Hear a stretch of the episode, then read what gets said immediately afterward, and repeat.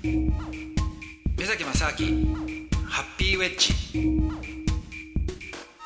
こんばんは目崎正明です。アシスタントのドキドキキャンプ佐藤光です。先ほどちょっとこの収録の合間にちょっとまたお話伺ってたんですけど、まあ、デンマークがね2050年までに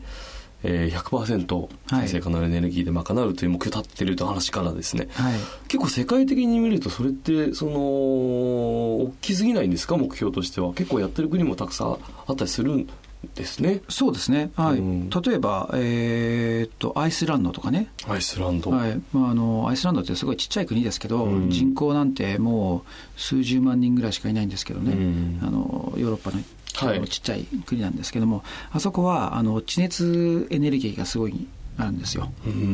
であのすごく有名なあのブルーブルーホールだったかな、はい、あの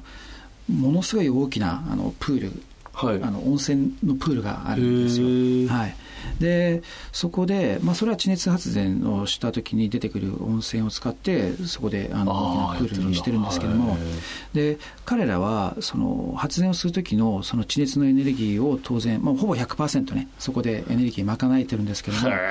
それだけじゃなくて地熱の場合って要するにあのお湯が出てくるから、はい、そのお湯を全国に、まあ、特にあのレイキャビックの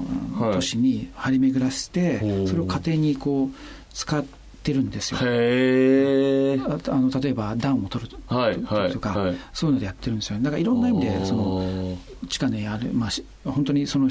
資源を有効に使ってるんですよね。副産物的にそういうこともでできてくるんですね、うん、そうですね。日本でもじゃあ、その再生可能エネルギーのその割合っていうのはどんどん増えていくもんなんですか、えっ、と、今だからそこが実は政府でいろいろ議論してるところなんですけども、うん、結局その、まあ、そうは言っても、じゃあ、えー、どれだけね、その再生可能エネルギーを導入できるかっていうのは、経済的なあの要するに費用対効果だったりとか、やっぱり誰かがそこに対して投資をしてやっていかなきゃいけないわけなんですよ。はい、でこれ何が一番大きく違うかっていうと一番最初にその発電所を作る施設に対して結構コストがかかるんですよね。再生可能エネルギーの場合っていうのは。でもランニングコストほぼゼロなんですよ、はい、メンテナンスするだけでいいんで、例えば、ね、火力発電所とかっていうのは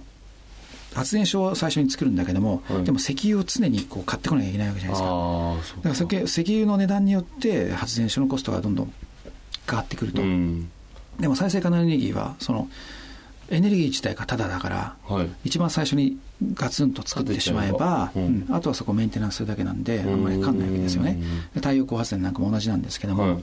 でそういった時に、やっぱりでも最初のコストって結構かかるから、うん、それを、えー、その震災以後日本ではあの固定価格買取制度っていうのが始まったんですよ。でこれは何かというとあの政府がこういった、えー、自然エネルギーで作った、えー、電気に対して、うん、えー、電力会社がそれをある固定の価格によって、はい、えー、20年間15年とか20年とか長期にわたってそれを安定的に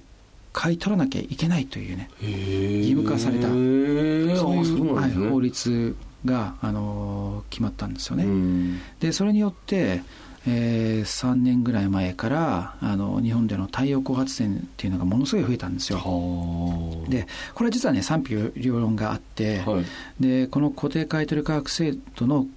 買取価格が結構高かったんですよね。でそれによってあのーじゃあこの高い値段で買ってるっていうのは一体誰が負担してるかっていうとですね、うん、えー、実は電力会社が負担してるわけじゃないんですよ。ああそうなんですか、はい、はい、要するに電力会社はその一般的に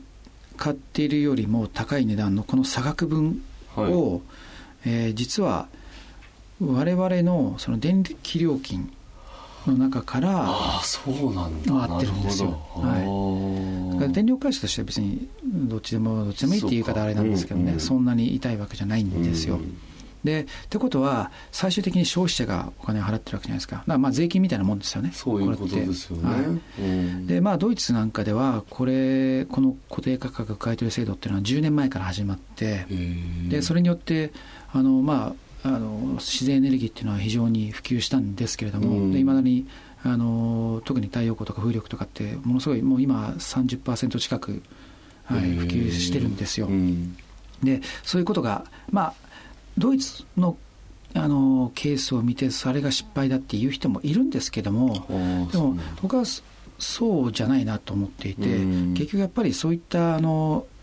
高い価格でやるっていうインセンティブがなければなかなか人間ってこう始まらないんでね、で結果として、まあまあね、うん、だ結果としてドイツはやっぱり再生可能エネルギーの普及が高まったんでね、まあ、その高いコストがあったって言っても、でもそれは長期的に見れば、あの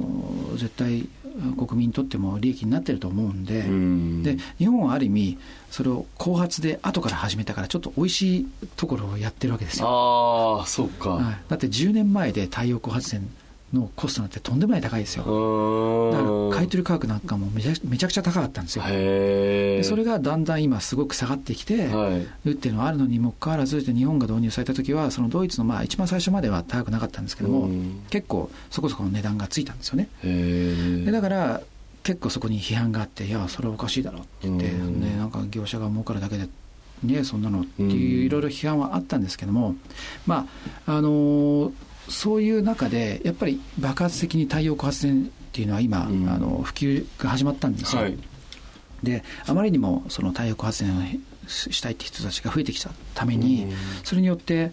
あの今度電力会社が受け入れ体制が、ね、できないとか、はい、でなぜかというとやっぱ太陽光っていうのはあの不安定電源っていうふうに言われてるんですけども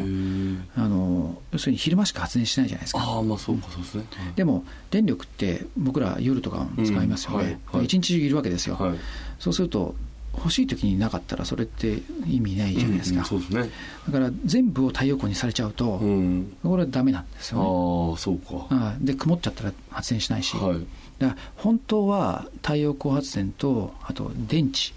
を合わせれば、はいはいうんまあ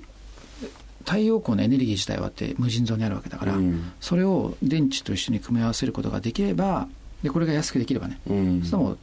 地球上全部それで賄えるわけですよ。昼間のその熱で備蓄しておくというか、はい、貯めておけるっていう、はい、まあこれは理論上ですけどね、うん。でもやっぱりまだ電池の値段が高いっていうのがあるんで、あまあ、あと太陽光もそこまではね、安くなってないっていうのもあるんで、まあ、そこはだめなんですけども、はい、でも、あのそういった意味で、でもある程度の普及させるっていうのはやっぱり重要だと思うんですよ。なぜかっていうと、一番いいのはピーク電力の対策ですよ。あはいはい、夏場の一番暑い時ってみんなクーラーガンガンつけるっていう、ね、まあね、夏など、ね、去年とか一昨年とか一昨年ですね特に、うん、あの省エネだとかいろいろやったわけじゃないですか、ね、でも一番暑い時に一番太陽光って発電するわけですから。ああそうそうか。確かに、はい、そうだ、うん、目崎さんはこうあれですね。本当にこうなんつうかし知らないことないないんですね。いやいいなんでいっぱいありますよ本当ですか？自分が知らないことを一番知ってるみたいなね。深い。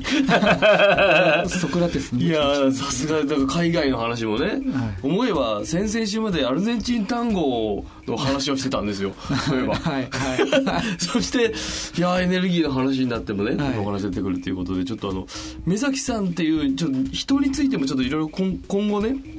僕個人的な提案ですけど、はい、どんな男の子なんだっていう話がちょっと聞いてる人もかなり気になってきた時期なんじゃないかなと思います、はい、非常に興味深いということであの再生可能なエネルギーについてもまた再生可能なエネルギーについてもちょっといろいろお話を今後も伺っていけたらと思いますので、はい、えー、どうぞよろしくお願いします、はい、えー、お相手は？はい目崎正明と、えー、佐藤光でございました。ありがとうございました。ありがとうございました